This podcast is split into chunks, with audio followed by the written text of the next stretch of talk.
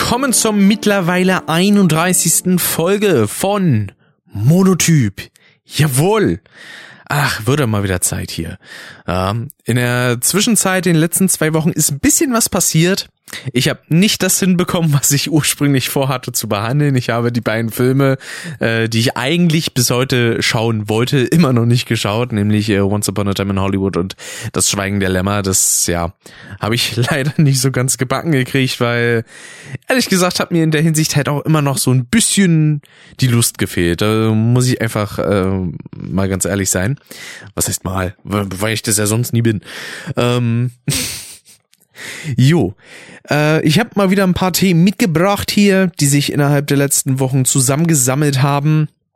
Und zum einen kann ich mal wieder sagen, also ich weiß tatsächlich stellenweise schon fast nicht, ob ich mich mittlerweile dafür entschuldigen soll, dass es so ist oder dass man es einfach ein bisschen Facettenreichtum nennen kann. Aber ich habe schon wieder ein bisschen was an meinen Einstellungen im Audio-Setup für die jetzige Aufnahme umgestellt. Heißt also, äh, ja, das kann sein, dass es jetzt ein bisschen, keine Ahnung, besser, schlechter oder sonstiges klingt, ja, weil äh, ich habe mal wieder mein Mikrofon an meinem Preamp dran und habe aber diesmal, ähm, das habe ich ja schon mal so versucht, äh, da habe ich das aber damals so gemacht, dass ich quasi nichts angeschaltet habe und den, das Preamp nur als Verstärker benutzt habe.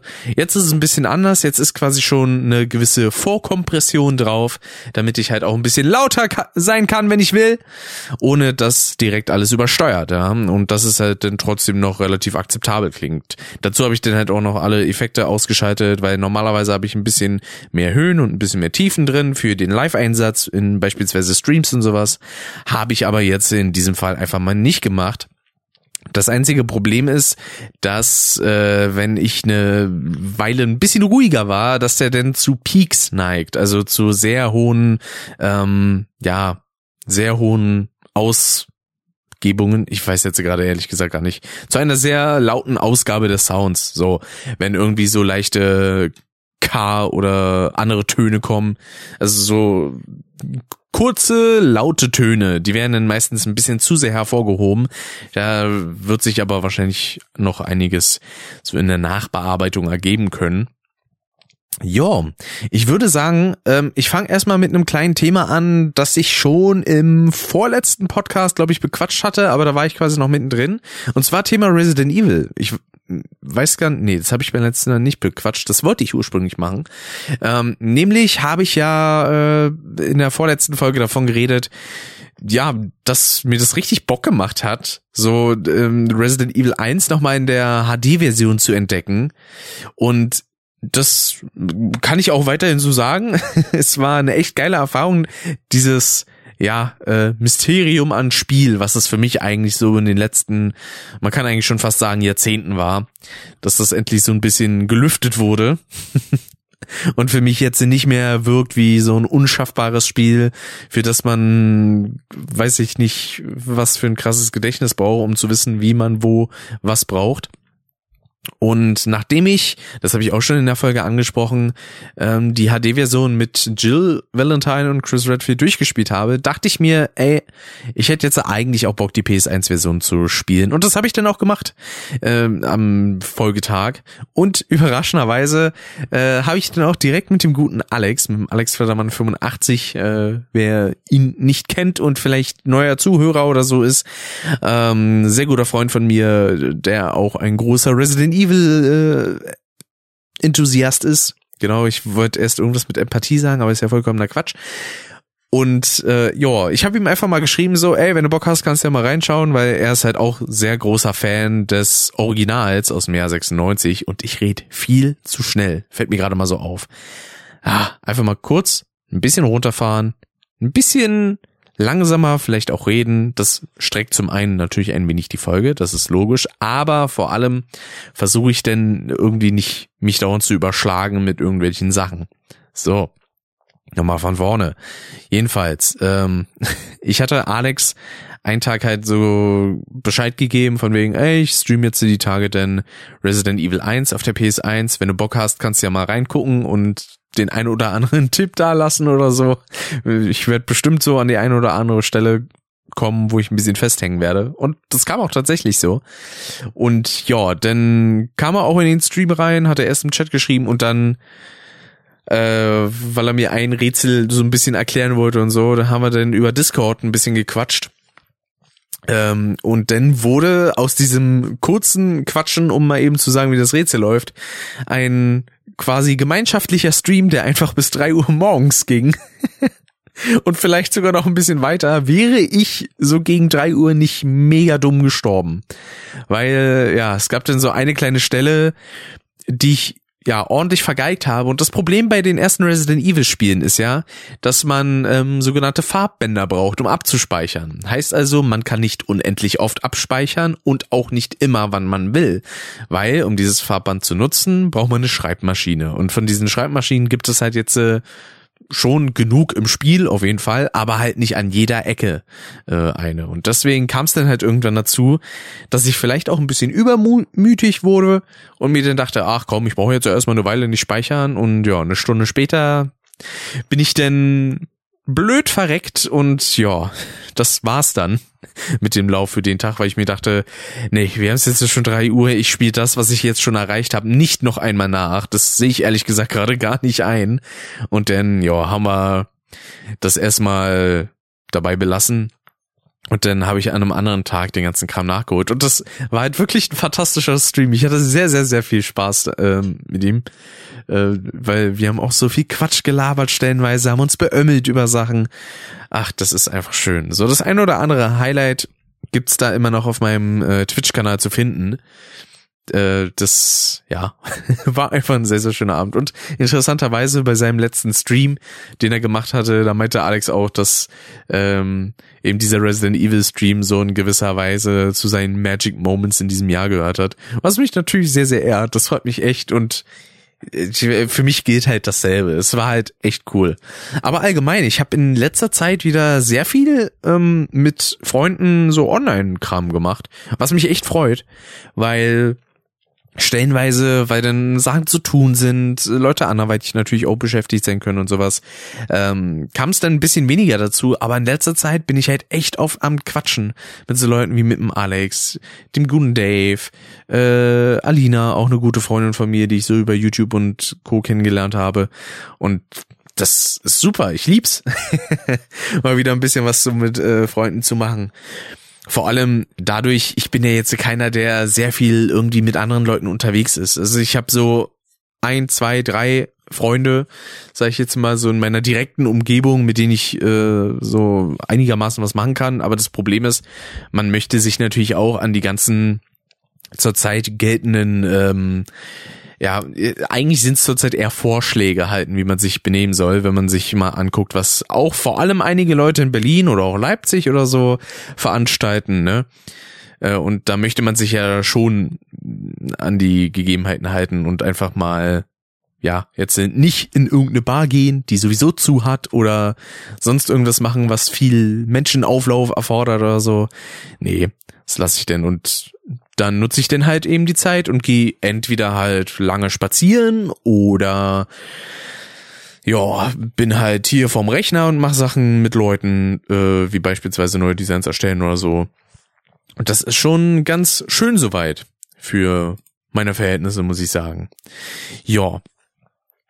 Und so viel eigentlich zum Thema Resident Evil, das dann doch ein bisschen abgeschwiffen ist, könnte man sagen.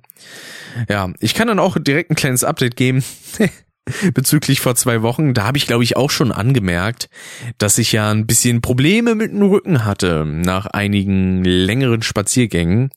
Und das Problem war, diese Rückenprobleme sind irgendwann weggegangen, weil das war so in der Nähe vom Steiß, würde ich jetzt sagen, also so unterer rechter Rückenbereich vor allem. Und ja, für ein, zwei Tage war dann in der Hinsicht auch Ruhe und dann kam aber direkt schon das nächste Problem. Und zwar so in der Nähe des Schulterblatts des äh, oberen, also des linken. Ja, was dann letztendlich am Montag angefangen hat und am Dienstag hat mich das erstmal zur Notaufnahme gebracht. Das war absolut nicht schön. Äh, weil äh, an dem Tag war ich halt auch mit äh, jemandem ein bisschen unterwegs Also quasi in der Hinsicht ein bisschen spazieren gegangen und sowas. Ähm, war eigentlich ganz nice. Und ich habe an dem Tag schon gemerkt, dass mir der Rücken in kalten Temperaturen doch schon ziemlich weh tut und dass es ein ziemlich ekelhaftes, dumpfes Ziehen ist. Ja, dann kam ich irgendwann nach Hause, dachte mir so, oh, okay, jetzt fläze ich mich ein bisschen hier vor meinen PC, gucke ein bisschen Zeug, ein paar YouTube-Videos, ein paar Livestreams und dann gehe ich pennen. Dann dachte ich mir irgendwann, ah, gut, Wärme hilft ja schon sehr gut dagegen. Dann gehe ich mal äh, vielleicht heute mir noch eine Wanne einfüllen und einfach mal ein bisschen schön heiß baden. Ja. Und dann dachte ich mir so, ey, okay, ziehe ich mir schon mal Bademantel an, T-Shirt musste natürlich entsprechend erstmal aus und dann ja, begann das Dilemma. Denn nachdem ich mir das, äh, nachdem ich mir dem T-Shirt entledigt hatte, konnte ich mich nicht mehr bewegen. Ja, ich stand vor meinem Wäscheständer und konnte mich nur noch darauf so ein bisschen, ja, äh, quasi abstützen und konnte mich nicht großartig weiter bewegen. Und das Problem ist, dieser Schmerz, der strahlt halt auch so ein bisschen in die Brust aus und dann, ja, fällt auch das Atmen ein wenig schwer. Und zwar fiel es dann doch so schwer, dass ich quasi die Luft schon fast ein bisschen zu lange anhalten musste und mich dann gequält versucht habe, auf meinen Schreibtischstuhl zu setzen und noch ein Wärmekissen, was ich zu dem Zeitpunkt recht regelmäßig benutzt habe, äh, aufzusetzen, damit sich das vielleicht ein bisschen bessert und sich der Muskel vielleicht ein bisschen löst.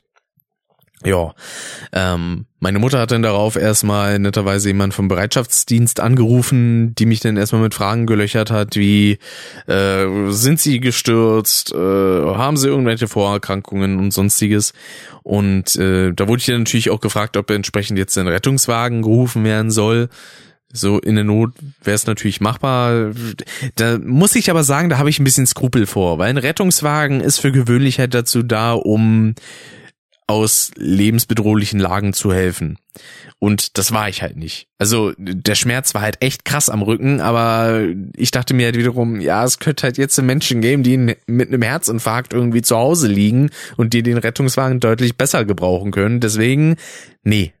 Ähm, daraufhin hat dann meine Mutter ein Taxi geholt und ich bin dann mit dem Taxi zum Krankenhaus gefahren, wo interessanterweise keine Begleitpersonen mit dürfen äh, in die Notaufnahme.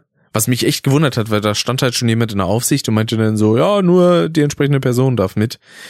Und da dachte ich mir so, Halleluja, na toll, so eine Scheiße. Weil eigentlich wäre mir schon ganz lieb gewesen, äh, wenn meine Mutter hätte mitkommen können, so als Begleitperson. Das wäre nicht unbedingt schlecht gewesen, aber ich habe es auch so ganz gut geschafft. Also, dass jetzt irgendwie was Schlimmes passiert, davon wäre ich jetzt nicht ausgegangen, aber dass man vielleicht so ein paar Kleinigkeiten dann besser hätte klären können. Aber nur gut. Ja, ich bin denn ja sowieso einer, der auch, ja, nicht unbedingt sich so traut, denn auch mal irgendwo zuzugehen und zu sagen, hallo, ich habe ein Problem. Ja. Und da stand ich dann vor dieser Tür zur Notaufnahme und musste mich quasi erstmal überhaupt überwinden, da reinzugehen. Ich weiß nicht, warum das bei mir so ist. Es ist einfach so, dann kann ich zurzeit nicht großartig was ändern, glaube ich. Äh, ja, und dann hat es ein bisschen gedauert, dann bin ich reingegangen, habe mein Problem geschildert, meine Krankenkassenkarte abgegeben und so. Äh, musste noch irgendeinen Wisch unterschreiben bezüglich halt äh, Regelungen und sowas, wegen Corona auch. Und ja, dann musste ich mich erstmal kurz hinsetzen, kam dann in so eine Art Voruntersuchungsraum wo dann erstmal Blutdruck gemessen wurde und ich habe dann Medikament gegen die Schmerzen bekommen, irgendwas irgendein flüssiges Medikament, was null geholfen hat, also überhaupt nicht. Äh, und ja, das hat auch, boah, das war sowieso das Schlimmste, ne? Ich habe das Zeug zu mir genommen. Es war nicht lecker. Das soll Medizin auch für gewöhnlich nicht so wirklich sein. Aber den Maulgulli, den ich danach davon hatte, alter Schwede, und man musste die ganze Zeit in diesem Wartebereich mit Maske sitzen. Das war so ekelhaft. Davor ging das vollkommen klar, weil da hatte ich ja nicht großartige Probleme mit, aber nach diesem Medikament, oh, manchmal oh, hätte ich, also ich war für ein paar Momente am überlegen, gehe ich kurz raus, um einfach mal die Maske kurz runterzunehmen und ein bisschen durchzuatmen, dass da vielleicht ein bisschen bessere Frischluft reinkommt, dass ich nicht mehr so aus dem Maul stinke. oh, das war absolut schlimm. Ja. Und äh, das Problem bei diesem Rückenleiden war auch, also ich konnte mich hinsetzen und so und nach einer Weile ging es besser. Das Problem ist, das war dann aber auch nur für diesen Moment so, weil für diese Position sich denn der Muskel, keine Ahnung, entsprechend gerückt hat oder entspannt hat oder so. Und sobald ich aufstehe und gehe, ist das halt wieder ein ekelhafter Schmerz gewesen. Und ja, zwischenzeitlich, ich glaube, ich kam um 19.30 Uhr oder sowas an. Äh, und dann so gegen kurz vor 21 Uhr muss es gewesen sein. Dadurch, weil ich halt schon so lange rumsaß und tatsächlich auch über 30 Stunden schon nicht mehr geschlafen habe, weil ich konnte von Montag auf Dienstag überhaupt nicht pennen. Das hat nicht funktioniert mit den äh, Rückenschmerzen. Und ja, dadurch wurde ich dann halt gegen 21 Uhr äh, in diesem Warteraum sitzend ein wenig, wenig äh, sprechen, ne? Ein wenig äh, schläfrig und bin, glaube ich, auch mal zwischendurch für ein paar Minuten weggenickt, wo ich direkt panisch wurde äh, weil ich wusste nicht, ob mich in der Zeit vielleicht schon jemand aufgerufen hat und ob ich schon irgendwo hätte hingehen sollen. So, dann habe ich halt die ganze Zeit überlegt, so frage ich jetzt nach, ob ich schon aufgerufen wurde und sagte dann, äh, wenn es so war, ja, ich habe es nicht mitbekommen, weil ich bin halt kurz eingenickt und so, aber nee, das habe ich mich dann tatsächlich nicht getraut. Wie hätte man es auch anders von mir erwarten können, ne? Das übliche. Und ja, dann wurde ich aber nach einer Zeit aufgerufen, ich glaube so gegen 21.30 Uhr oder so. Also es hat schon eine ganz schöne Weile gedauert. Ähm, dann war ich da halt bei einem Orthopäden, der mich auch wieder gefragt hat, so sitzt sie gestürzt. Das wurde ich auch in dieser Voraufnahme, da in dieser Voruntersuchung gefragt. Also das war so die Frage, die ich am meisten beantwortet habe. Sind sie denn irgendwie gestürzt? Nein, bin ich nicht. Meine Güte, ich bin nirgendwo hingefallen. Ähm, ja, und dann bestand der Abend eigentlich daraus, vor allem auf einer Liege zu liegen. Was ein bisschen nervig war über die Zeit, beziehungsweise eigentlich nicht. Mir war irgendwann ein bisschen kalt, das muss ich zugeben, und da so auf dem Gang äh, rumzuliegen. Das war aber auch das Einzige, dann kam halt erst so der Orthopäde, hat so ein bisschen, sag ich mal, gröber nachgeguckt, ähm, geguckt, ja, tut's hier weh, tut's da weh, äh, irgendwelche Vorerkrankungen, so also das übliche eben. Ja, und dann ging's noch zum EKG, wo mir auch schon am Telefon gesagt wurde, dass ich das vielleicht mal äh, nachfragen sollte, dass das gemacht wird. Aber das brauchte ich gar nicht erwähnen, interessanterweise. Das haben die dann direkt selber gemacht, finde ich sehr, sehr gut. Äh, ja, dann wurde ich da in so einen Gipsraum, nennt sich das, genau. Das kenne ich auch noch aus meiner FSJ-Zeit. Wurde ich da reingeschoben und EKG wurde gemacht und dann kam auch ein netter Herr und hat bei mir den Corona-Schnelltest gemacht.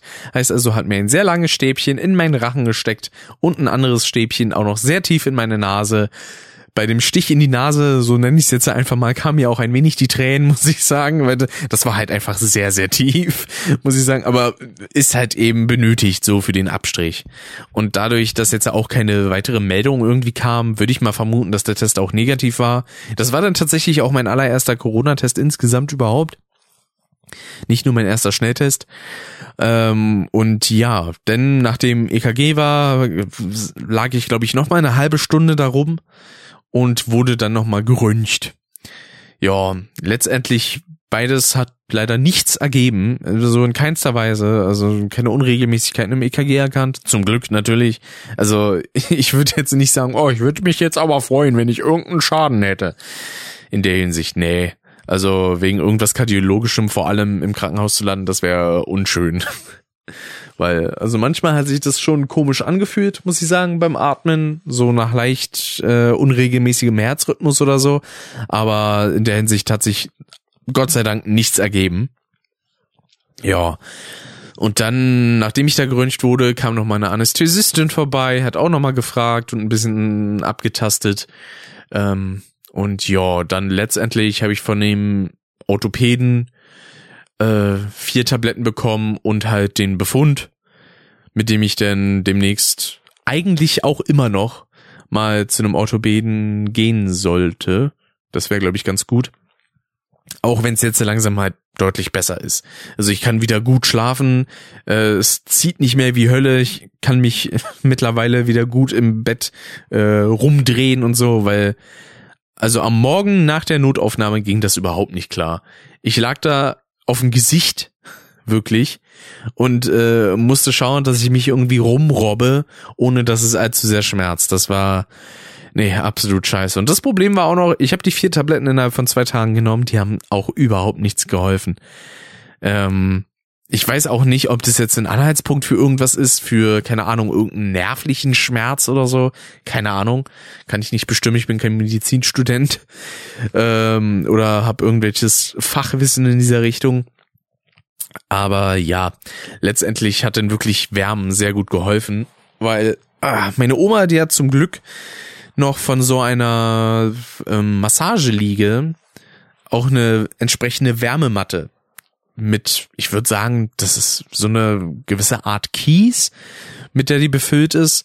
Und äh, die habe ich quasi seitdem fast ununterbrochen im Einsatz. Jetzt habe ich sie beispielsweise mal ausgeschaltet, weil auf Dauer wird es ein bisschen zu warm und äh, kann dann auch stellenweise ein wenig brennen, aber es hat halt echt sehr, sehr gut geholfen. Vor allen Dingen geht das Ding auch im Gegensatz zu diesem kleinen Kissen, was ich davor hatte, über den ganzen Rücken. Auch wenn der Hauptbrennpunkt, sage ich jetzt mal, meines Schmerzes äh, in der oberen Schultergegend lag, ähm, ist es, glaube ich, trotzdem insgesamt ganz gut, wenn der gesamte Rücken auch die Wärme abkriegt, damit sich vielleicht auch die Gesamtmuskulatur da ein bisschen entspannt. Ist zumindest so meine Vermutung. Ja. Und dann, ja, geht's soweit zum Glück wieder ganz gut. Äh, großartig weitere Probleme habe ich äh, bisher nicht feststellen können. Da bin ich echt froh drum. Und ja, ich hoffe auch, dass das in naher Zukunft erstmal nicht mehr auftritt. Ja. Da können wir jetzt auch erstmal wieder weg von diesen Themen und kommen zum nächsten. Nämlich äh, habe ich es mir natürlich mal wieder nicht nehmen lassen, ein bisschen neues Equipment mir anzuschaffen. Jetzt nichts Großartiges, keine Sorge, es ist keine Anschaffung für mehrere hundert Euro.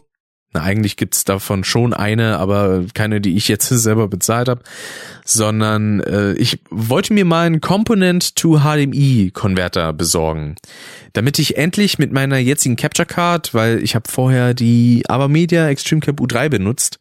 Das ist eine Capture Card, die hat sowohl HDMI als auch Component und mittlerweile habe ich ja schon seit Ende letzten Jahres oder seit Anfang diesen Jahres das weiß ich gar nicht mehr genau. Ähm, seitdem habe ich jedenfalls die 4K60 Pro von Elgato und die hat eben nur HDMI. Was an sich ja nicht schlimm ist, weil die meisten Konsolen, die ich mittlerweile benutze, sind halt HDMI, aber ich habe halt eben auch noch einige Konsolen, wie beispielsweise eine Wii oder eine PlayStation 2, die noch über Component laufen. So.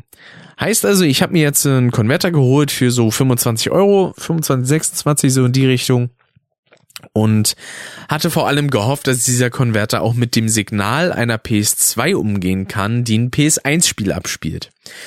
In der Hinsicht war ich leider schief gewickelt, denn das funktioniert nicht. Da wird mir dann halt angezeigt kein Signal und ich habe auch so ein wenig den Eindruck, dass dieser Konverter einen relativ starken Delay hervorruft, was mich absolut nicht freut, muss ich leider sagen.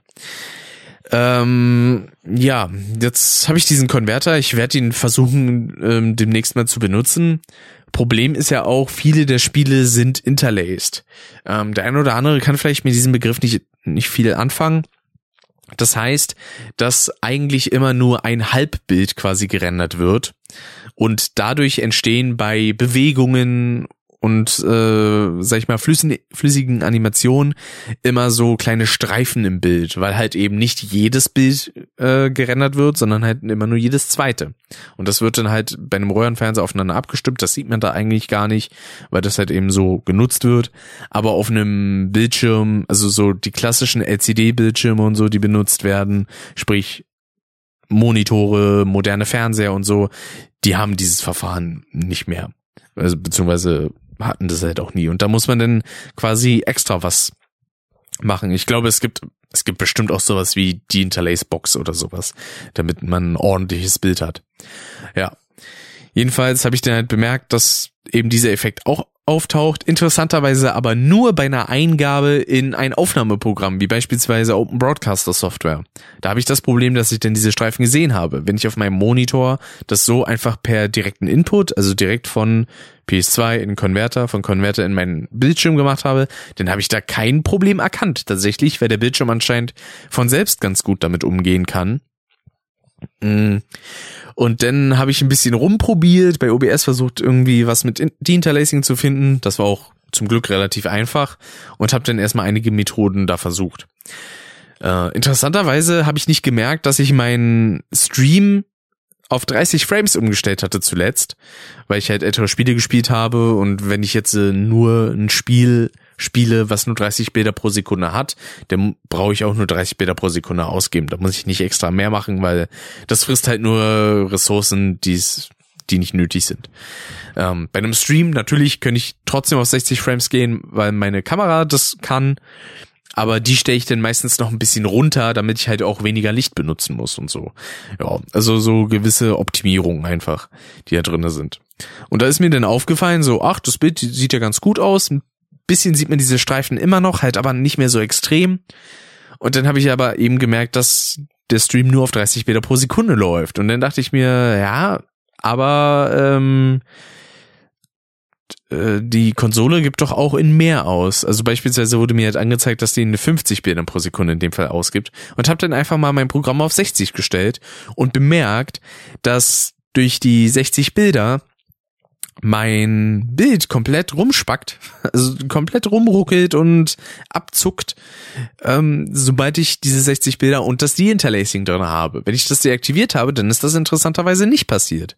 Heißt also, ich habe jetzt quasi die Wahl, entweder nehme ich De-Interlaced in 30 Bildern pro Sekunde oder ohne irgendwelches Interlacing, habe diese Streifen im Bild, aber dafür 60 muss ich den gucken, wie ich da den Kompromiss entsprechend finden kann. Normalerweise bin ich nicht so Fan von solchen Kompromissen. Äh, das finde ich eigentlich für gewöhnlich gar nicht mal so geil.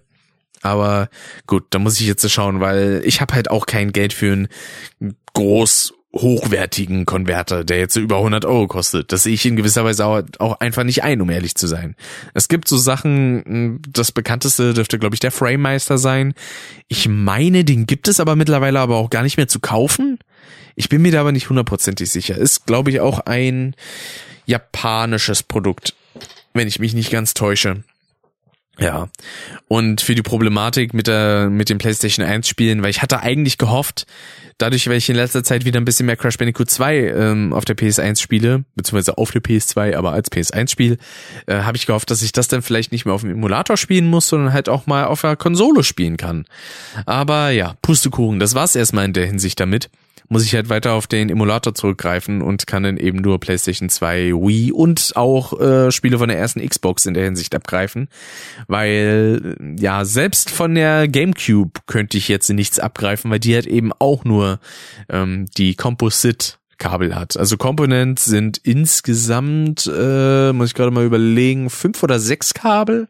Da hat man zwei für Audio und vier, drei oder vier Kabel für Video, um halt einfach ein größeres äh, Farbspektrum abzudecken. Und bei dem klassischen Composite-Anschluss, den man kennt, mit Weiß, Gelb und Rot, da gibt's halt zwei für Audio und ein fürs Bild.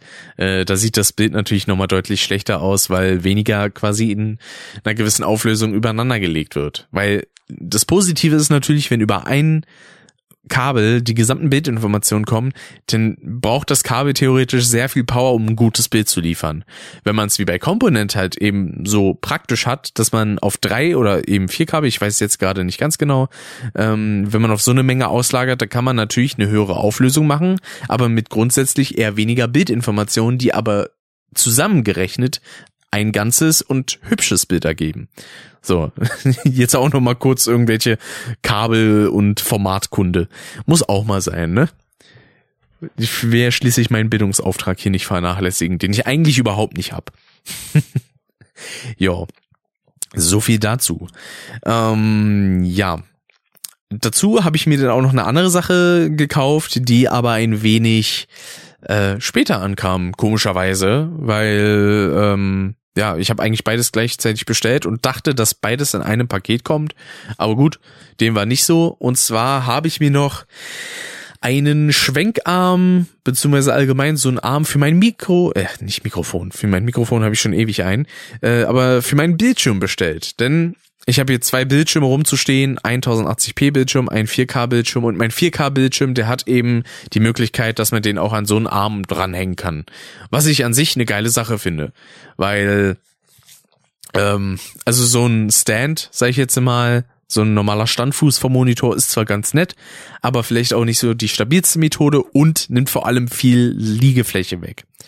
Weil äh, ich habe ja hier auf meinem Schreibtisch einiges zu liegen. Ich habe wie gesagt, die beiden Bildschirme hier, ich habe äh, einen Cloudlifter, also einen Ver Vorverstärker für mein Mikrofon, dann habe ich hier noch mein Preamp, also quasi noch einen etwas komplexeren Vorverstärker äh, mit Kompressor und sowas äh, und dann noch mein Audio-Interface, ich habe mein Stream Deck, äh, dann habe ich hier noch so einen kleinen Audio-Schiebregler für meinen Monitor zu stehen und auch von meinen Boxen, äh, dann habe ich hier noch was von der Funke stehen äh, für mein Funkmikrofon und so, Tastatur, Maus natürlich, Controller und da braucht man halt viel Platz auf dem Tisch.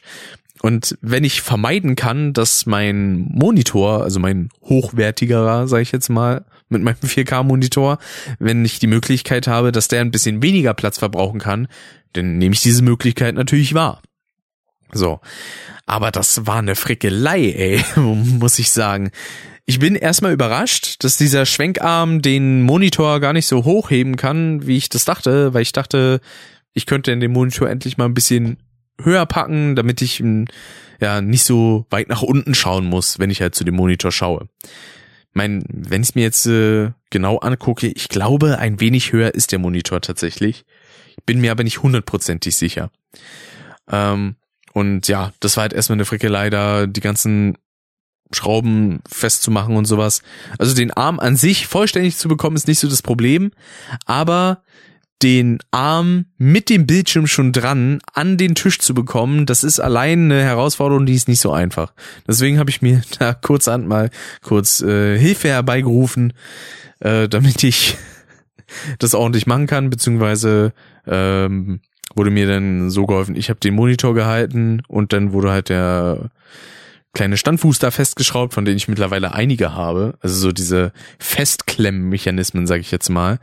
Das habe ich jetzt für meinen Bildschirm, für eins meiner Lichter, nämlich mein Elgato Keylight und für meinen Kopfhörerhalter. Heißt also drei so eine Dinger sind jetzt quasi an meinem äh, PC-Tisch hier dran, der eigentlich gar kein PC-Tisch ist, sondern eigentlich eher so ein Schul-, Lern-, Hausaufgabentisch, den ich zu Grundschulzeiten bekommen habe. Also der Tisch ist schon echt arschalt. 15 Jahre oder 16 Jahre habe ich den Tisch jetzt bestimmt schon. Und mittlerweile muss ich halt sagen, ist er auch ein bisschen klein für meinen ganzen technischen Kram. Irgendwann hole ich mir da einen neuen, aber dann will ich mir halt auch ein, das ist das Problem, ich will mir dann wenigstens direkt einen anständigen Tisch holen, der vielleicht auch so eine Mechanik hat, dass man den elektrisch hochfahren lassen kann. Das wäre mega geil, kostet aber arsch viel Geld. Das kostet so 500, 600 Euro mindestens und die habe ich momentan leider nicht zur Hand. Deswegen wird das erstmal nichts. Ja. Und dann ist mir halt aufgefallen, ähm, ich wusste nicht, wie ich den Standfuß ordentlich abbekomme. Den Standfuß an sich, also der dann letztendlich auch den Tisch berührt, den konnte ich ohne Probleme abschrauben. Das Problem ist, das, was mich denn danach erwartet an diesem Bildschirm, äh, ist so eine Art ähm, Steckmechanismus, für den man arsch viel Kraft braucht und ein bisschen was zum Aufhebeln, damit man das Ding überhaupt wegbekommt. Ah, deswegen, da musste ich denn den Monitor nochmal abmontieren vom Arm, was echt nervig war, weil der hing halt eben schon und ich wollte den Platz unten eben haben, weil wofür hole ich mir sonst einen Arm? Dann kann ich den halt auch einfach so stehen lassen. Wäre dann auch nicht so wild. Ähm, ja. Und da habe ich erstmal ewig dran rumgefrickelt, bis ich den mal wieder abgeschraubt bekommen habe. Das war so lästig und nervig, weil sich denn irgendwas immer verschoben hat und äh, das muss ja immer hundertprozentig gerade sein, damit man es gut abschrauben kann und so. Und ja, dann habe ich diesen Standfuß abgekriegt und ja, hab's denn zum Glück auch wieder ordentlich hinbekommen, den Bildschirm wieder ordentlich anzuschrauben. Und jetzt ziert er meinen Tisch auf eine etwas andere Weise. Vor allem jetzt auch so, dass ich theoretisch sogar von meinem Bett aus wieder Sachen gucken könnte. Das ist nämlich so ein Riesenproblem für mich immer, weil eigentlich würde ich manchmal gerne auch YouTube-Formate oder so einfach ein bisschen vom Bett gucken.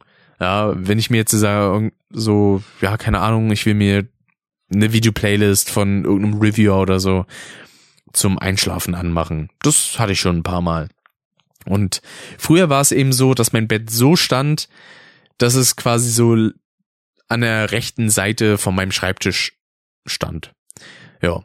Und da brauchte ich dann halt den Bildschirm nur leicht ein bisschen zu mir drehen und könnt, konnte dann halt einwandfrei was sehen. Mit dem Ton war natürlich ein bisschen schwierig, den musste ich meistens ein bisschen lauter drehen, was mir in den meisten Fällen aber auch ein bisschen unangenehm war. Ich glaube, ich habe mir dann auch zwischenzeitlich so eine kleine Lösung gesucht, wo ich dann meine Bluetooth-Box mit Kabel quasi an der Box angeschlossen habe, um dann ein bisschen direkter den Sound zu haben, damit das nicht so krass durch den Raum schallt. Weil auch in der Hinsicht will sogar ich mal nicht ganz so hart die Nachbarn nerven. Und ja, da hat das ganz gut funktioniert und das ging halt jetzt in letzter Zeit nicht. Das lässt sich jetzt halt aber eben wieder ändern, dadurch, weil ich den Bildschirm theoretisch frei schwenken kann. Und zwar in jede Richtung. So 360 Grad. Einziges Problem ist jetzt, äh, direkt neben der Bildschirmhalterung ist halt eben auch die für mein Licht. Und da komme ich jetzt nicht so einfach vorbei. Heißt also, ich müsste erstmal mein Licht wieder abmontieren, um dann den Bildschirm drehen zu können, um dann wahrscheinlich wieder das Licht anzubringen. Ja, ist ein bisschen nervig, aber ist immer noch besser, als gar nichts machen zu können, meines Erachtens nach. Ja, das, wie gesagt, also das, sowas kann halt echt in einem richtigen oder auch halben Drama enden. Genauso wie eine weitere Sache, eigentlich eher so eine Kleinigkeit, könnte man schon fast sagen. Nämlich, ähm, ja, wurde ein wenig was geplaudert bezüglich eines Geschenks für mich zu Weihnachten. äh, da wurde nämlich gesagt, so, ja, ich muss noch hier zur Bank und da für Weihnachtsgeschenk einzahlen. Und da werde ich ja immer direkt spitzfindig, ja. Da sage ich dir immer direkt so, aha, worum geht's denn? Und dann wird mir das in den meisten Fällen nicht gesagt. Und das, da bin ich kein Fan von, weil da bin ich halt auch zu jedem ganz ehrlich. Ich hab, also ich hasse Überraschungen, ja. Wenn es darum geht, dass mir Leute irgendwie was schenken wollen, finde ich mega nett als Geste. Ja, ähm, aber wenn es jetzt so um technische Sachen geht, vor allem, dann bin ich immer so, ah, ich weiß halt schon ganz gerne, was ich bekomme, weil vielleicht kenne ich A was Besseres oder die Sache, die halt geschenkt wird, ist halt etwas, was zu teuer für Schrott ist. Ja, und sowas würde ich halt immer ganz gerne vermeiden.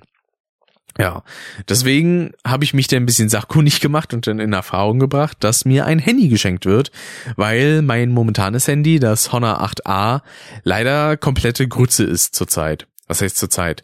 Ähm, ich habe es halt vor gut anderthalb Jahren circa für 130 Euro beim Saturn gekauft, da war es relativ neu. Aber das Problem ist eben so, Handys in der Preisklasse sind nicht wirklich großartig ausdauerfähig und nicht sonderlich belastbar. Und das Problem ist, das Handy stürzt schon bei so Kleinigkeiten ab, wie ich höre über meine Podcast-App, Podcast Addict, die ich habe, sehr empfehlenswert, muss ich sagen ähm, gerade einen Podcast und möchte aber mal kurz in Spotify reinschauen. Sobald ich Spotify öffne, sagt dann quasi das Handy, okay, das ist zu viel Belastung für mich. Ich gehe jetzt in den ähm, Schlafmodus. Sprich, wenn man halt so im laufenden Betrieb ganz normal auf die Austaste kurz drückt, dann geht er in so einen Sleep Mode. Und ja, dann habe ich das auch meistens erstmal eine Zeit lang nicht angekriegt. Mein Podcast, den ich gehört habe, der hat aufgehört zu laufen, beziehungsweise der läuft inzwischen durch immer vielleicht ein paar Sekunden oder ein paar Millisekunden und pausiert wieder, weil irgendwas in dem Handy nicht klarkommt. Ich weiß bis heute nicht, woran es genau liegt. Ich schätze mal, es liegt am RAM oder am Prozessor. Eins von beiden wird es wahrscheinlich sein. Und äh, ja, ich hatte dann halt auch eben für meine Mutter, die das neue Handy jetzt bestellt hat. Vor einiger Zeit auch schon, weil sie wollte auch ein neues Handy haben, beziehungsweise ich glaube, ihr altes Handy ist auch oft abgeschmiert. Und ähm, ich habe dann halt ein bisschen rumgeguckt, so in welcher Preisspanne möchte sie eins haben und nach dem Preis habe ich mich gerichtet und geschaut, was kann man da noch am meisten mit rausholen. Und gefunden habe ich dann da das Samsung M31, was vor allem sich dadurch sehr gut auszeichnet, für mich, also beziehungsweise in dem Fall vor allem für meine Mutter, weil meine Mutter macht jetzt äh, nicht gerade viel aufwendigen Kram. So, sie telefoniert, schreibt ein bisschen WhatsApp und spielt ein paar Spiele. In der Hinsicht auch jetzt nichts Aufregendes. Keine krassen Rennspiele oder so, sondern meistens so diese klassischen Dinger, die man kennt, so ein bisschen äh, sowas ähnliches wie Bejeweled oder Candy Crush oder eben so ähm, Bubble Bobble mäßig. Oder nee, Puzzle Bobble hieß es, genau. Ähm, genau, sowas sagt sie dann halt. Und dann habe ich vor allem nach einem Handy geguckt, was einen sehr guten Akku hat. Weil das ist in der Hinsicht ja eigentlich schon relativ praktisch, wenn man dann sagen kann, okay, man zockt viel mit dem Handy und so und benutzt aber nicht so sonderlich aufregende Sachen und hat dafür halt aber einen richtig starken Akku, der auch eine Weile hält. So, dann habe ich eben das M31 gefunden, was einen 6000 Milliampere-Stunden Akku hat, was echt viel ist. Ähm, zum Vergleich, meine Powerbank, die ich habe, die hat 24.000 Milliampere-Stunden. Heißt also, ich kann viermal das äh, M31 damit aufladen und mein Honor 8a, das hat 3000 Milliampere-Stunden rund. Ich glaube ein bisschen mehr, 3080 oder irgendwie so. Und äh, das macht natürlich schon einen harten Unterschied. Dazu kommt dann auch noch, ich bin ein bisschen in die Recherche gegangen, weil ich dachte, also ich habe ich habe das Handy für den falschen Preis gelistet gesehen, weil ich dachte, es würde 262 Euro kosten. Hat letztendlich aber zu dem Preis, wie es bestellt wurde, nur 219 gekostet. Ich habe aber dann, weil ich das vorher nicht wusste, erstmal geguckt, okay, finde ich so Handys bis 260 Euro, die vielleicht noch einen Tacken geiler sind. Ich habe tatsächlich dabei eins gefunden, das äh, Realme 6 Pro was ich so von der Sache ganz cool fand. Ich meine, das hat natürlich nicht bei weitem so viel Akku, sondern ich glaube einen kleinen Tacken mehr als das Honor 8a, hat dafür halt aber so coole Features wie 90 Hertz Display und äh, 8 GB RAM Stand 6, was das M31 hat. Und äh, ich meine auch 128 GB Speicher intern. So, dachte ich halt so, ey, mega geil, das wäre voll cool, wenn man das dann stattdessen vielleicht bestellen könnte. Ich meine, ist ein ziemlicher Dick-Move, das muss ich zugeben, zu sagen, ey, cool, dass du mir ein Handy schenken willst, aber ich habe hier was Besseres gefunden. Das gebe ich ganz ehrlich zu. Aber wenn es halt um Technik geht, dann hole ich halt am liebsten immer das Optimum raus. Ja, und dann wurde mir halt gesagt so, ja, das habe ich halt für 219 geholt. Und dann ist mir aufgefallen, oh, okay, ja gut, dann hat sich das erledigt, weil gut 40 Euro mehr dafür oder in dem Fall sogar 45 oder 46, das hat dann tatsächlich nicht ins Budget gepasst. Ja. Auch wenn es jetzt äh, verhältnismäßig nach wenig Geld klingt, was nach oben drauf müsste, aber trotzdem. Ähm, hat halt einfach nicht geklappt. So. Und dann habe ich natürlich trotzdem auch mal geguckt, was da in der Preisklasse so ist, bis 220. Und da muss ich sagen, ist das M31 ein wirklicher Top-Anwärter. Netterweise, äh, als es geliefert wurde, durfte ich es halt schon mal einrichten und so. Und das wird dann Ende der Woche am Sonntag wieder eingepackt. Und dann darf ich es halt erst zu Heiligabend wieder haben. Ist ja auch vollkommen in Ordnung, ja. Ist schließlich geschenkt. da nehme ich auch ein paar, äh, ja, ein paar Kompromisse in Kauf. Und hab dann aber schon mal geguckt, läuft mein ganzer Kram, den ich mir auf meinem Handy immer runterlade. Also meine Tracking-App für meine Kalorien und sowas, äh, Social Media, WhatsApp, Twitter, Instagram, Discord, was ich alles drauf habe. Meine E-Mail-Programme, ähm, Podcast Addict, äh, Spotify, YouTube. Genau, auf welcher Qualität YouTube läuft, weil beispielsweise bei meinem Honor 8a konnte ich nur in Anführungszeichen 720p 60 gucken weil das Ding halt auch nur ein 720p Bildschirm hat, finde ich interessant, dass ähm, YouTube tatsächlich darauf reagiert. Und das M31 hat halt einen 1080p Bildschirm, also kann ich 1080p Videos gucken. Das ist schon mal sehr, sehr cool besser gesagt in 1080p Videos schauen. Ähm, gibt ja natürlich auch welche, die sind in 4K theoretisch verfügbar, aber die kann man so eben dann nicht auf dem Handy schauen. Ist auch vollkommen in Ordnung. So. Und äh, mein großes Debakel ist mit dem Handy auf jeden Fall erstmal ausgelöscht, dass äh, ein Podcast auf einmal anfängt zu stottern und zu ruckeln, nur weil ich mir Spotify nebenbei aufmache. Und interessanterweise, ich habe bei meiner App auch ein paar Optionen drin, sowas wie Monosound, weil ich brauche einen Podcast, wo mich Stimmen anquatschen, den brauche ich nicht in Stereo, weil das ergibt überhaupt gar keinen Sinn. Das reicht, wenn es in Mono ist. Und in der App kann ich halt einstellen, dass mir meine Podcasts dann in Mono ausgegeben werden und dass Ruhepausen übersprungen werden automatisch. Also halt Szenen, in denen nichts passiert, weil manchmal gibt's Momente, wo, keine Ahnung, denn jemand in der Aufnahme mal kurz irgendwo hingeht und er schneidet es halt nicht raus und dann sagt die App halt automatisch, okay, da passiert halt nichts an Geräuschen, also wird es übersprungen. Das ist zum Beispiel auch der Grund, wenn ihr diese ähm, diese Option bei eurem Podcatcher anmacht, also in dem Fall von Podcast Addict, ich weiß jetzt nicht, ob andere Podcatcher das so auch können, ähm, dann werdet ihr merken, wenn ihr den Großteil meiner Podcasts hört, die ich so produziere und mache, also Monotyp und Custom vor allem, ähm, wenn ihr das hört, äh, dann werdet ihr merken, dass die Folgen deutlich ja kürzer werden. Ganz einfach aus dem Grund, weil ich halt eine sehr, ähm, ich sag mal in Anführungszeichen, derbe Rauschunterdrückung habe. Heißt also, sobald nichts zu hören ist von irgendjemandem, hört man auch wirklich absolut nichts. Und darauf springt eben dieser Mechanismus sehr schnell an. Was für mich sehr gut ist, weil dadurch, wenn ich jetzt zum Beispiel kurz leise bin, so, diese Stelle wurde wahrscheinlich übersprungen. Und wenn ihr das eingeschaltet habt, dann habt ihr wahrscheinlich kaum eine Pause gehört, sondern wahrscheinlich nur eine ganz kurze. Sie war aber eigentlich ein paar Sekunden lang. So. das finde ich eigentlich immer eine ganz geile Sache. Und bei dieser Funktion hatte mein Honor 8a in einem Podcast vor allem ein Problem, beziehungsweise sogar in zweien, dass es denn ein bisschen angefangen hat, so zu kriseln im Sound.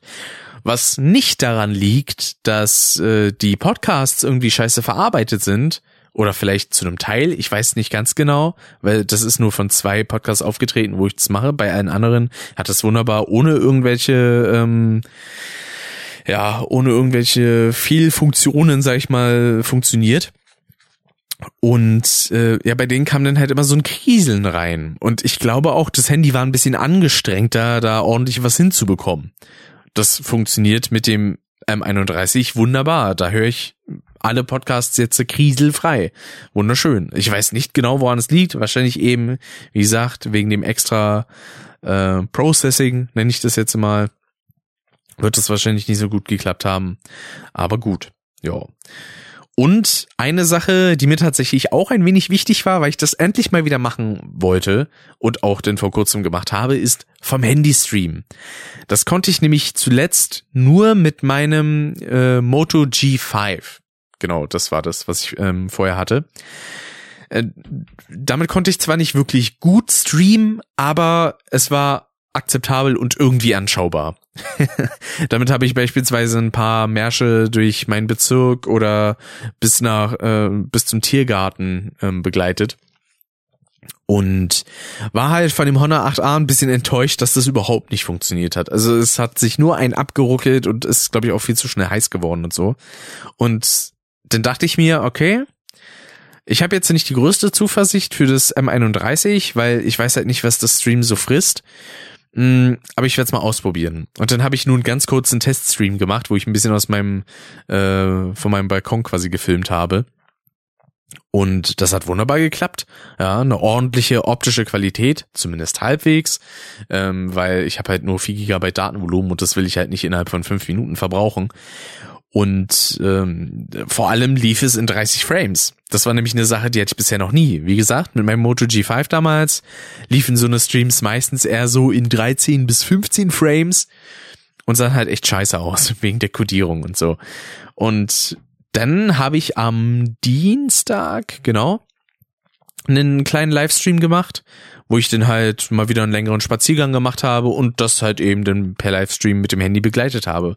Und das hat so fantastisch funktioniert, weil es lief ziemlich flüssig, es hat immer so ein bisschen geschwankt zwischen 29 und 30 Frames, ist aber halb so wild, ist immer noch besser als nur 15 zu haben und durch den 6000 Milliampere Stunden Akku der wie gesagt immer noch echt viel ist, ähm, reizt das halt auch nicht direkt das Handy komplett aus, aus beziehungsweise saugt es energietechnisch nicht direkt komplett aus. Und das ist eine geile Voraussetzung, um demnächst, wenn ich das Handy dann ab äh, Heiligabend in regelmäßiger Benutzung habe, dass ich da dann auch halbwegs regelmäßig mal ein paar Streams von unterwegs machen kann. So ein paar Spazierstreams, wo man über Gott und die Welt quatscht, ein bisschen den Bezirk oder die Stadt erkundet, weil das sind so Sachen, die haben mir tatsächlich ein bisschen gefehlt. Man könnte natürlich auch sagen, es gibt mm, denn erstmal so eine gewisse Gemeinschaft, die man, mit der man sich dann trotzdem während einem Spaziergang auch mal unterhalten kann, ohne irgendwie zu telefonieren, sondern man hat dann halt Zuschauer, mit denen man quatschen kann, finde ich sehr, sehr cool. Und ja, da habe ich richtig Bock drauf, das demnächst ein bisschen öfter zu machen.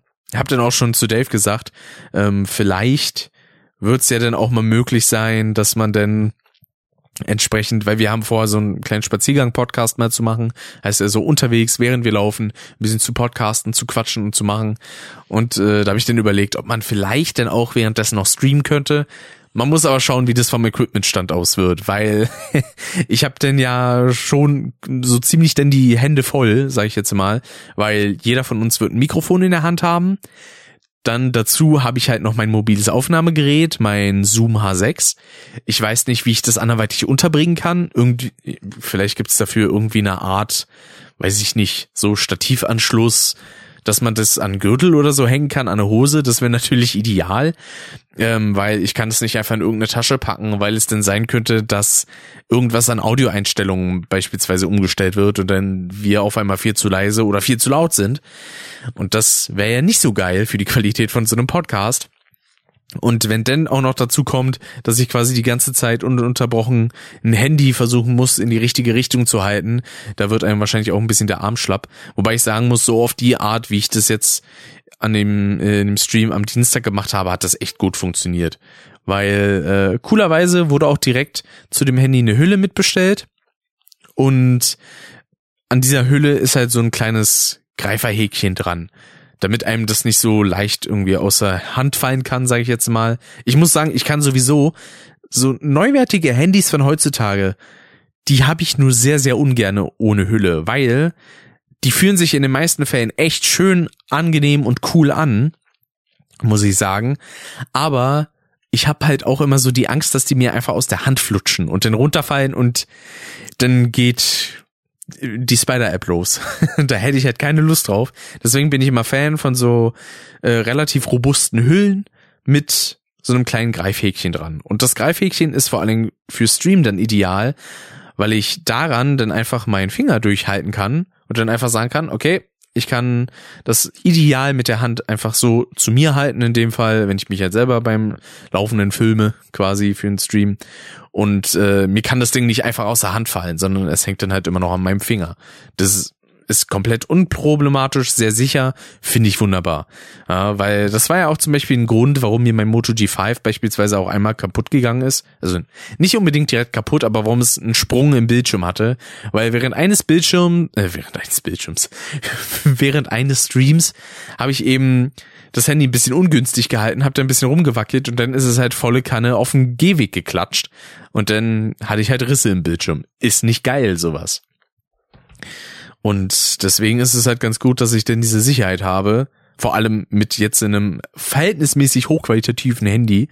Ich meine, gut, so gesehen 260 Euro oder in dem Fall 219 Euro ist jetzt kein mega teures Handy, aber für meine Zwecke reicht's. Ich mache keine großen Filmereien oder Videobearbeitung damit, weil ich sowas unnötig finde. Ich benutze mein Social Media und habe meine Audiosachen wie Podcasts, Musik, Hörspiele und gucke dann vielleicht noch zwischendurch ein bisschen YouTube. Das sind alles keine Sachen, die jetzt ein richtig krasses Flaggschiff wie, keine Ahnung, Huawei P30 oder ein Samsung Galaxy S20 benötigen. Überhaupt nicht.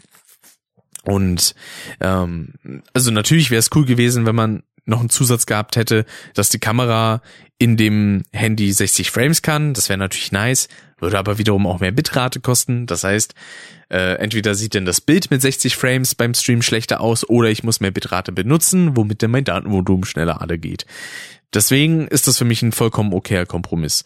Ähm, dazu ist es auch noch mein erstes allgemeines Endgerät, was 4K 60, nee, nicht 4K 60, sondern 4K mit 30 Frames filmen kann. Das kann ich ja beispielsweise mit meiner Sony Alpha 5100 nicht.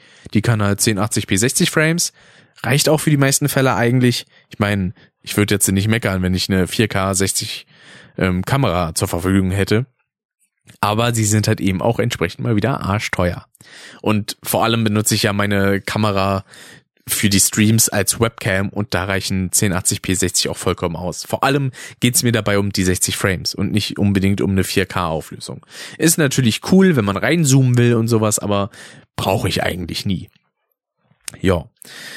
Deswegen, also da habe ich schon richtig Bock darauf, ehrlich gesagt, dieses Handy dann zu benutzen. Wie gesagt, ich kann es jetzt benutzen, habe schon alles eingerichtet, meine ganzen Podcasts sind schon mal drin, mein äh, Kalorientracking und so ist drinne, ist alles mega super, läuft alles super flüssig, finde ich gut. Heißt also, zu Heiligabend kann ich dann quasi direkt mit meinem voll ausgestatteten Handy loslegen. Das wird wunderschön. Ach ja. Und denn ich habe zwar in den letzten Podcasts schon sehr intensiv und viel darüber geredet, aber ich muss noch eine Sache erwähnen. Denn ich bin endlich bei unter 100 Kilo nach mehreren Jahren. Das ist, oh, ich muss sagen, ich fühle mich erleichtert. Also nicht nur im wahrsten Sinne des Wortes, weil jetzt äh, mittlerweile fast 10 Kilo weniger da sind, sondern halt auch einfach, weil ja, diese Dreistelligkeit weg ist. Zumindest, wenn ich in Mindestmontur auf der Waage stehe. Wenn ich natürlich jetzt noch T-Shirt, Jacke, Hose und so anhabe, dann bin ich natürlich immer noch bei über 100. Das ist vollkommen logisch. Aber so mein Grundgewicht ist bei unter 100 und das macht mich ehrlich gesagt schon sehr, sehr glücklich, weil auch wenn es mich jetzt äh, in einigen ähm, Aspekten nicht so mega krass gestört hat, aber mir war diese ständige 108, die ich auf der Waage hatte, also vor allem eigentlich ständig immer so zwischen 106 und 108, das hat mich halt irgendwann gestört. Ich dachte mir, nee, das ist halt einfach zu viel, ich will weniger. So, und mittlerweile läuft das echt wunderbar. Und ja, ich werde dann halt auch schauen, dass ich in den nächsten Wochen, wenn ich dann auch unter dem Adipositas-Stand bin, also bei unter 97 Kilo wären das dann, dann werde ich auch anfangen, ein bisschen weniger drastisch versuchen abzunehmen, weil zurzeit bin ich jetzt halt dabei, dass ich so um die 1800 Kalorien quasi verbrauchen darf. Und ähm, ich versuche in den meisten Fällen so ein Defizit von 500 bis 1000 Kalorien drinne zu haben. Je nachdem, ob ich an dem Tag irgendwie großartig spazieren gehen kann und sowas. Und das möchte ich da ein bisschen runterschrauben, weil ich habe in der App eingestellt, dass ich halt pro Woche ein Kilo abnehmen möchte. Und das würde ich dann halt runterstellen auf 0,5. Dass es dann wieder ein bisschen gemächlicher weitergeht, dass ich auch mal wieder ein bisschen vernünftiger essen kann und nicht immer nur von Fertiggerichten, weil mir frische Gerichte immer zu aufwendig zum Notieren sind. Ähm, heißt also, dass man da in der Hinsicht auch wieder ein bisschen gesünder wird und sowas. Und äh, ja, aber die 100 war jetzt ein Riesenmeilenstein, den es für mich zu bekommen galt. Und das habe ich jetzt geschafft. es macht mich vielleicht ein bisschen glücklicher, als es sollte, aber es zeigt für mich halt schlicht und ergreifend, dass ich manchmal in gewissen Sachen doch einfach mal aus dem Arsch kommen kann und es schaffen kann, ähm, mich nicht irgendwie selber zu sabotieren in der Hinsicht, sage ich einfach mal. Weil sonst war, also das Problem für mich war halt immer, dass mir gesagt wurde, ja, da musst du aber für Sport machen und so, das macht sich alles nicht von alleine und du musst halt dich immer eigentlich gesund ernähren. Und ähm, es geht auch auf eine etwas ungesündere, aber für mich bequemere Variante. Das ist halt eben das Gute, weil Sport ist nicht zwingend nötig. Wenn man sich jetzt sagt, okay, die 1300 bis 1500 Kalorien reichen vollkommen aus für einen am Tag, dann ist das vollkommen okay, wenn man sich mit seinem Essverhalten auch ein bisschen zusammenreißen kann. Wie ich das in letzter Zeit ganz gut geschafft habe, nicht so viel Langeweile zu fressen. Habe ich auch schon ein bisschen drüber geredet in den letzten Folgen. Mhm. Und halt eben auch, dass man, wie beispielsweise ich, bin sehr begeisterungsfähig, was das angeht, ein bisschen spazieren zu gehen, weil dabei kann ich Podcasts hören. Zurzeit kommen sowieso sehr viele raus, weil einige Podcasts machen jetzt zurzeit täglich Folgen wegen Adventskalender. Ich muss aber sagen, also das werdet ihr von mir auf jeden Fall, glaube ich, nie zu Gehör bekommen, weil A, ähm, habe ich gar nicht so viele Themen, dass ich jeden Tag eine ordentliche Folge raushauen könnte. Und selbst wenn ich darauf scheißen würde, ich hätte halt keinen Bock, nur so fünf bis zehn Minuten Folgen online zu bringen, weil das ist für mich kein richtiger Podcast. Das ist, keine Ahnung, eine kurze Mini-Info. Fertig. Also, äh, nee, da spare ich mir das dann lieber und sage, okay, ich bleib bei meinem Rhythmus einfach alle zwei Wochen. Also das Einzige, was ich mir vorstellen könnte, für vielleicht nächstes Jahr, wenn es sich thementechnisch auch ergibt, wenn ich vielleicht auch gewisse Themenfolgen einfach direkt habe, dass ich dann sage, okay, wir machen denn in der in den Adventswochen einfach jede Woche eine Folge. Das könnte ich mir vielleicht noch vorstellen, aber erstmal nicht. Eine kleine Ankündigung, die ich auf jeden Fall schon mal machen kann, ist, äh, ich will zum kommenden Jahr eine kleine Änderung einführen. Denn ähm, mittlerweile gefällt mir dieses Folgentitelformat nicht mehr so ganz. Erstens, weil das quasi auch einfach das von den Lester-Schwestern war, was ich zu Beginn dieses Podcasts halt ehrlich gesagt auch einfach nicht wusste. Und zweitens geht mir dieses von und vom ein bisschen auf den Sack, weil ich damit manchmal nicht ganz ähm, die Sachen so auf den Punkt bringen kann, wie ich es eigentlich möchte. Heißt also, ähm, in diesem Jahr werden die Folgen noch mit von und vom beginnen und ab nächstem Jahr dann nicht mehr. Ich glaube, es wird auch dann nur noch eine Folge in dieser, in diesem Jahr geben, ne? Genau, die nächste Folge, die kommt dann am, wobei, doch, Tatsache, die nächste Folge würde theoretisch Okay, warte mal, da muss ich gerade rechnen. Beziehungsweise ich muss nicht rechnen, ich muss eigentlich hier nur auf den Kalender gucken. Am 17. kommt noch eine Folge. 17. und theoretisch am 31. Ich werde mal schauen, was sich machen lässt. Entweder ähm, nehme ich eine Folge im Voraus auf, das könnte durchaus möglich sein. Vielleicht gibt's ja dann einiges von Weihnachten und so zu erzählen, dass man dann auch ein paar Tage vorher das einfach aufnehmen kann und ich mache einfach ein Schedule auf den 31. Ich fände das echt interessant, weil das wäre dann das erste Mal, dass zwei Podcasts von mir an einem Tag veröffentlicht werden würden, weil Jahresrückblick steht ja bei Custom eigentlich auch noch an. Ich hoffe, der wird auch noch passieren. Ah, weil eigentlich müssten dieses Jahr halt noch drei Custom-Folgen gemacht werden. Und das schaffen wir auf jeden Fall nicht. Diesen Monat sollte eigentlich auch noch der Ärzte-Podcast stattfinden, plus der noch Jahresrückblick. Mal gucken, ob wir das gebacken kriegen. Ich hoffe es sehr. Ich werde mal schauen, was ich tun kann. Ich werde da mal den guten Dave drauf anquatschen. Ähm, der übrigens diesen Podcast hier, Monotyp, äh, relativ häufig gehört hat. Erstmal, ich habe mich zwar schon privat bei dir bedankt, aber ich möchte es auch nochmal vor hörendem Publikum tun.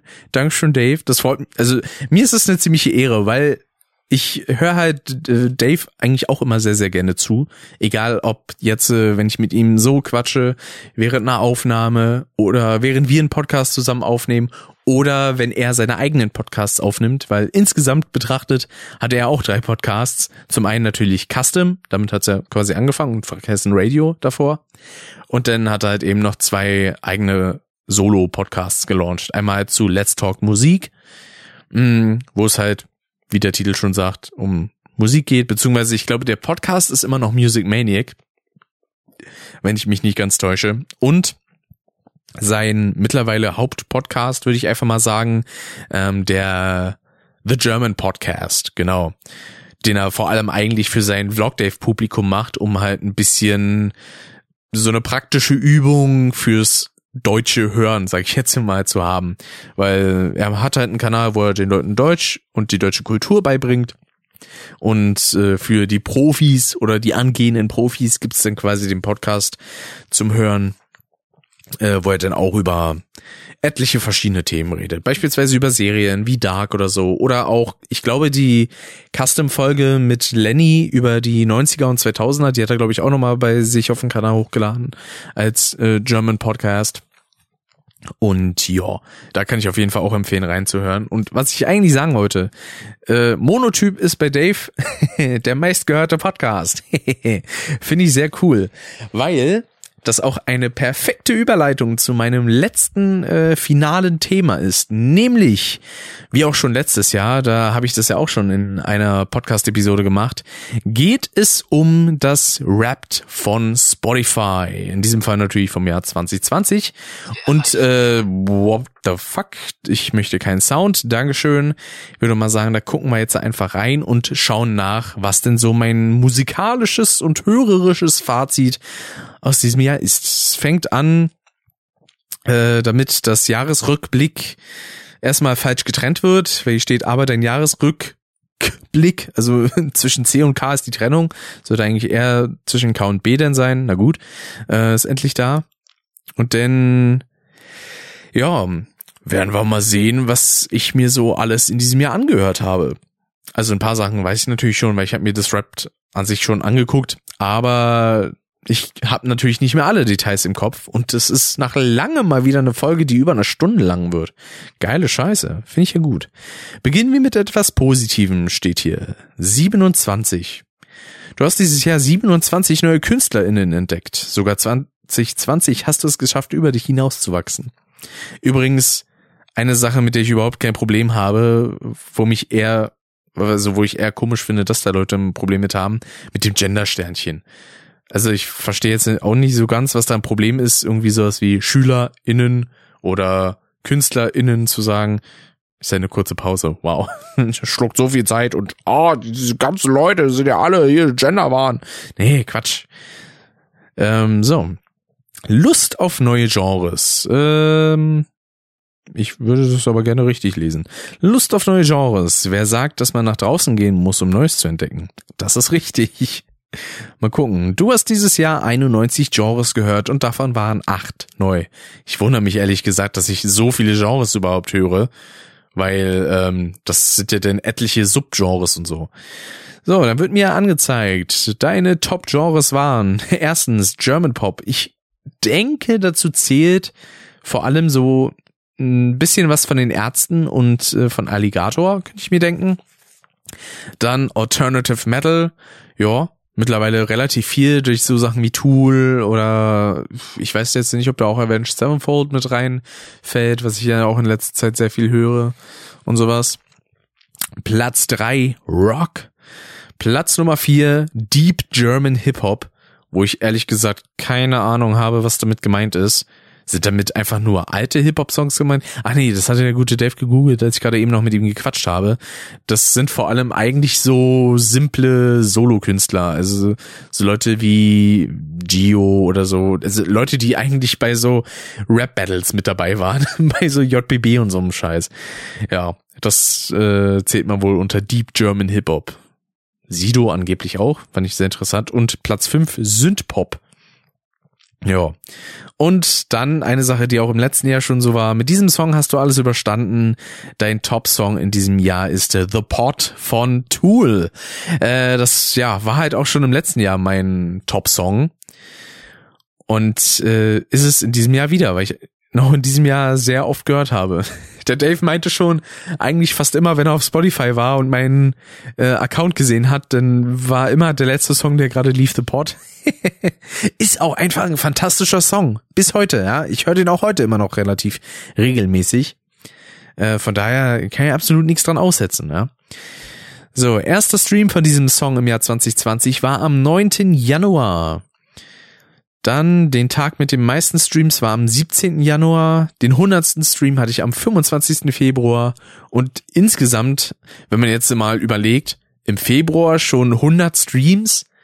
Wenn man das jetzt so potenziell halt aufwiegt, dass dann quasi ungefähr immer die gleiche Menge gehört wird, dann müsste ich eigentlich gut, äh, ja, 600 Mal diesen Song gestreamt haben. Aber tatsächlich, weil musikalisch eben noch ich sag mal, einiges dazwischen kam.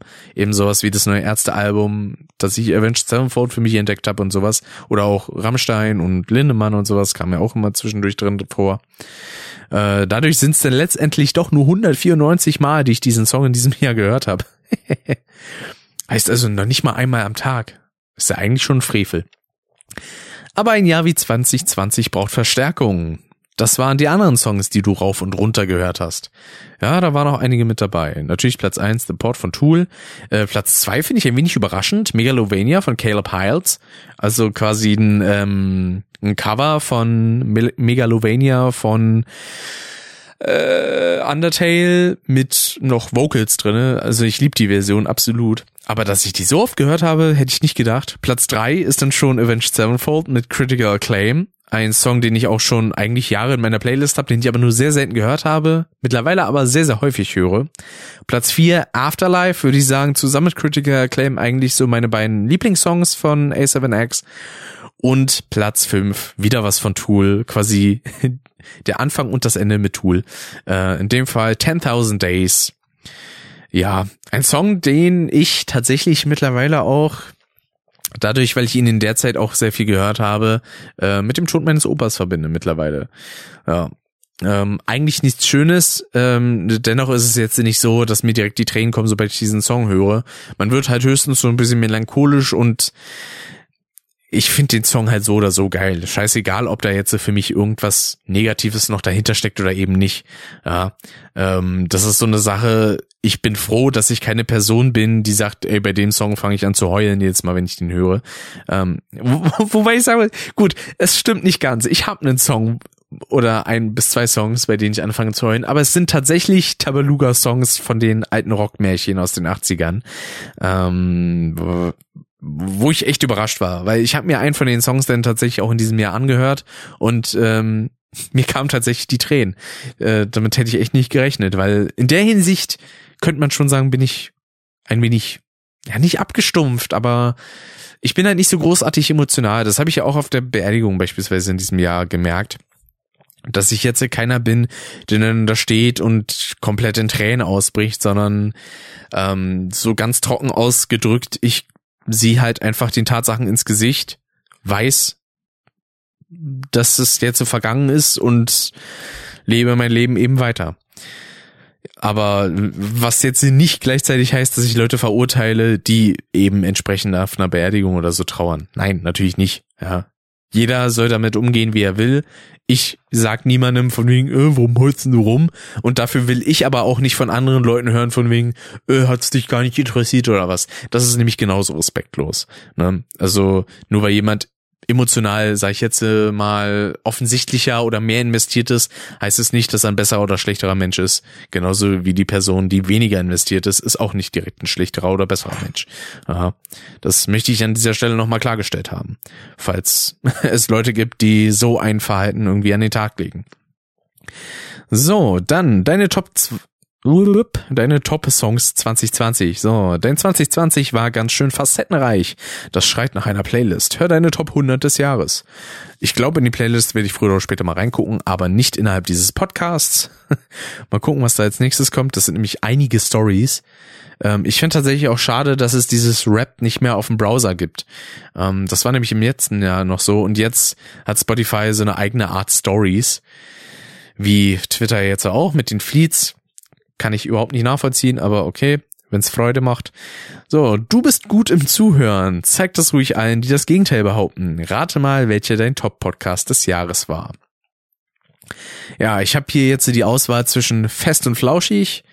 Es war vielleicht einmal zärtliche Cousinen und Fake Doctors, Real Friends with Zack and Donald. Ähm, und es war tatsächlich fest und flauschig, weil ja, fest und flauschig ist halt auch eben so mein fester Spotify-Podcast. Ähm, interessant, äh, du hast insgesamt 3771 Minuten lang 61 Folgen gehört. Dir wird nie der Gesprächsstoff ausgehen. Ja, das ist eigentlich noch relativ wenig. Also zum einen ist das halt nur von einem Podcast und dazu kommt, ich höre halt nicht viele Podcasts im äh, auf Spotify. Ich höre die jetzt zum Großteil alle über Podcast Addict und wenn ich da das aufrufen könnte, wie viel ich in diesem Jahr gehört habe, ich glaube, da wäre ich wahrscheinlich eher so bei 40 bis 60.000 Minuten, weil ähm, immer wenn ich unterwegs bin, habe ich eigentlich einen Podcast laufen. Ähm, stellenweise auch wenn ich zu Hause bin, beispielsweise irgendwie beim Duschen, beim Baden oder so, da habe ich auch eigentlich immer irgendwie einen Podcast an. Und von daher äh, ist das nochmal weit, weit mehr. Ich habe nämlich insgesamt 7016 Minuten Podcast über Spotify gehört. Wie gesagt, das ist wahrscheinlich, wenn es so kommt, irgendwie 12 oder 15 Prozent von dem, was ich insgesamt im Jahr eigentlich gehört habe. Und äh, dann steht hier noch, hier sind die Shows, die du immer wieder gehört hast. Top 1, Fest und Flauschig, mit äh, Jen Böhmermann und Olli Schulz. Das kann man ja mal noch dazu sagen. Zärtliche Cousine ist tatsächlich ein Podcast von Arze Schröder und Till Hoheneder. Äh, das war ein Podcast, den habe ich dieses Jahr irgendwann entdeckt, weil eigentlich habe ich da auch nur reingehört, weil ich mir dachte, was? Atze Schröder macht, ein, macht einen Podcast? Wie? Und dann habe ich da mal reingehört und ich fand ihn tatsächlich sehr unterhaltsam. Es sind natürlich auch ein paar Stories mit dabei, wo man sich heutzutage denken würde, pff, ist irgendwie so typisch macho-mäßig, aber einige unterhaltsame Sachen waren da auf jeden Fall dabei. Und vor allem klingen die beiden rein von der Stimme, so auch von der Stimmfarbe sehr, sehr ähnlich, habe ich festgestellt. Das fand ich äh, spannend, sage ich mal. Fake Doctors, Real Friends, der Scrubs Podcast mit eben den Darstellern von JD und Turk, äh, Zach Breath und Donald Faison habe ich einige Folgen von gehört. Quasi die erste, zur ersten Staffel habe ich, glaube ich, alle Podcast-Folgen gehört. Und dann dadurch, weil halt einige Gäste drinne waren und, glaube ich, auch irgendwelche Zuhörer und sowas, die alle mit nicht so sonderlich guter Qualität geprahlt haben, ähm, hatte ich dann irgendwann ehrlich gesagt wegen Qualitätsgründen keine Lust mehr, den Podcast zu hören. Muss ich ganz ehrlich gestehen. Dann haben wir auf Platz vier einen Fanfiction-Podcast tatsächlich. Es war vielleicht einmal von den Spotify Studios. Da geht es nämlich darum, dass Prominente eine Fanfiction von sich vorlesen. Also nicht eine, die sie selber geschrieben haben, sondern die Fans über sie geschrieben haben. Ähm, war tatsächlich eigentlich auch so ein Podcast, den ich mal auf Neugier, als wegen Neugier gehört habe, weil ich mir dachte, ha, okay, also mir wurde das halt angezeigt im äh, Talkomat Podcast. Das ist eigentlich so der zweite Podcast, den ich über Spotify mit am meisten höre, beziehungsweise nur über Spotify höre. Ähm, Talkomat sind halt immer so Talkrunden von Promis, die sich vorher vielleicht nur selten oder gar nicht über den Weg gelaufen sind und die dann über ein paar Themen quatschen. Ist stellenweise ganz unterhaltsam. Kommt immer drauf an, wer jetzt auf wen trifft und ähm, gewissen, gewisse Eigeninteressen spielen da natürlich auch eine Rolle. Weil was interessiert mich das zum Beispiel, wenn jetzt die Top 5 aus den Top 5 der Rapper und Top 5 der Schlager-Ikonen sich zwei Leute unterhalten, weil das sind Personen, die interessieren mich schlicht und ergreifend nicht. So. Ähm, und da wurde jedenfalls dieser Podcast mal erwähnt der es war vielleicht einmal und ich fand das Konzept halt recht spannend und habe mir auch ein paar Folgen angehört, musste dann aber leider feststellen, dass es nicht so wirklich meins war und habe dann entsprechend nicht so sonderlich viel gehört. Und auf Platz 5 ist Club 19, der Stephen King Podcast von Simon Kretschmer und Dominik Hammes. Ähm, der ist eigentlich auch nur auf Platz 5, weil da kaum Folgen erscheinen. Also würden da mal regelmäßiger Releases passieren, dann wäre der Podcast wahrscheinlich mindestens auf Platz 3, wenn nicht so auf Platz 2. Ah, deswegen ähm, auch ein Grund, warum ich so ein bisschen in Stephen King tatsächlich ähm, so Interesse habe. Ich habe mir auch vor kurzem Hörbücher gekauft auf Audible, nämlich einmal das Hörbuch zu The Shining und zu The Stand. Da habe ich auf jeden Fall Bock, die zu hören. Äh, Shining ist, glaube ich, relativ kurz mit nur drei Stunden oder irgendwie sowas und The Stand hat dann dafür über 50. da bin ich mal gespannt, wann ich dazu komme, das zu hören. Ich müsste auch eigentlich immer noch S lesen, was ich von Alex und Steffi liebenswerterweise letztes Jahr geschenkt bekommen habe, aber da kam ich auch immer noch nicht zu. Gut, ähm, deine Top-Podcasts-Genres waren Comedy, Society and Culture und TV und Film. Okay. Und mein größter Podcast-Marathon, den hatte ich mit Zärtliche Cousinen, Sehnsucht nach Reden von Atze Schröder und Till Hoheneder. Ja, weil als ich dann halt angefangen habe, diese Folgen zu hören, da habe ich mir natürlich mehrere angehört, weil die schon einige veröffentlicht haben das Vision. Ähm, einmal hast du zärtliche Cousinen besonders viel gehört und an einem Tag vier Folgen gestreamt. Jo, stimmt. Ich glaube, das war auch ein Tag, wo ich sehr viel unterwegs war. Dann steht hier noch, du bist ein Pionier. Ich weiß zwar nicht in welcher Hinsicht, aber okay. Du hast Freunde gehört, bevor der Song 50.000 äh, Streams erreicht hat. Wer weiß, was du noch alles entdeckt hast. Freunde? Was ist das für ein Song? Wahrscheinlich, ähm, ich könnte mir vorstellen, dass es irgendwie ein Song von einer Band war, von einem Kumpel von Pascal oder so, vom Chris von Brain Damage. Ist es davon vielleicht irgendwie einer? Wundert mich, dass hier übrigens der Alternative Ways überhaupt nicht auftaucht in Sache Pionier oder so. Weil habe ich auf jeden Fall ziemlich früh gehört alles hier. Throwback, da die Ohren dieses Jahr irgendwie anders ticken, hast du ein paar alte Lieblinge wieder gehört. Ja, das stimmt. Ich höre eigentlich regelmäßig Sachen, die ich schon etwas länger höre. Ach so, damit ist das Jahrzehnt gemeint, ja. Im Vergleich zu anderen Hörern hast du Musik aus welchem Jahrzehnt am meisten gehört? Werde ich jetzt gefragt. Entweder 80er, 90er, 2000er oder 70er. Ja, in meinem Fall sind es die 2000er. Vor allem durch so Songs wie The Port oder halt eben auch durch die Songs, die ich von Avenged Sevenfold und so gehört habe. Dein Top-Song aus dieser Zeit war The Port von Tool. Ja. Wer wäre überrascht? Wer hat dich 2020 begleitet, neben deinen Zimmerpflanzen, die ich nicht besitze? Natürlich. Rate mal, wer dein Top-Künstler oder Band äh, des Jahres war. Das war in dem Fall die Ärzte. Ähm, vor allem jetzt auch durch das neue Album Hell über das wir natürlich immer noch reden. Also wir heißt in dem Sinne äh, der gute Dave und ich. Du kennst dich selbst wirklich gut, ja, ich weiß es halt schon vorher. du hast in diesem Jahr zu den Top 0,5 Prozent der Hörer gehört. Mensch, heißt also, nicht mal ein Prozent der Leute haben so viel Ärzte in diesem Jahr gehört wie ich. Interessant. Dein Lieblingssong war Fiasco und insgesamt hast du die Musik 1362 Minuten gehört. Ja, Fiasco ist auch ein sehr guter Song. Aber es könnte sein, dass es in der nächsten Zeit vielleicht doch ein Song aus dem äh, aktuellen Album wird. Mal schauen, du hast dieses Jahr 221 KünstlerInnen gehört, aber diese haben dich besonders in den Bann gezogen.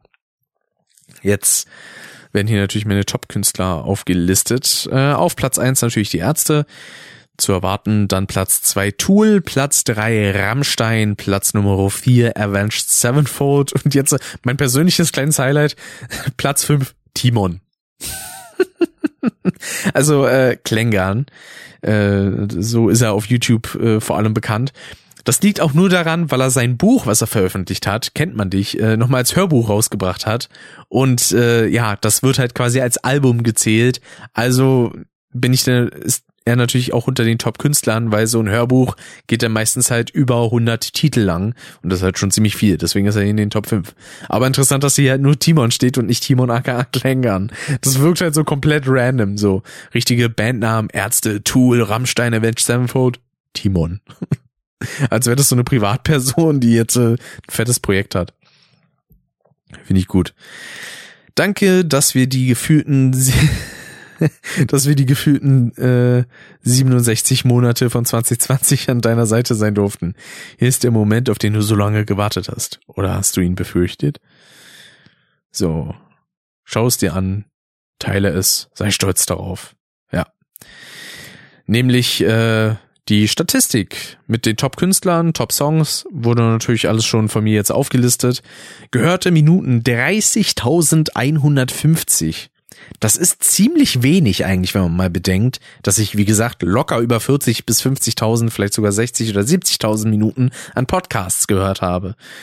Aber ich muss halt eben auch sagen, wenn ich jetzt einfach nur irgendwo entspannt was mache, ähm, dann höre ich halt vor allem Podcasts oder eben Hörspiele, weil wenn ich jetzt äh, ähm, Musik höre, dann sind das meistens sehr, ich sag mal, intensive Sessions.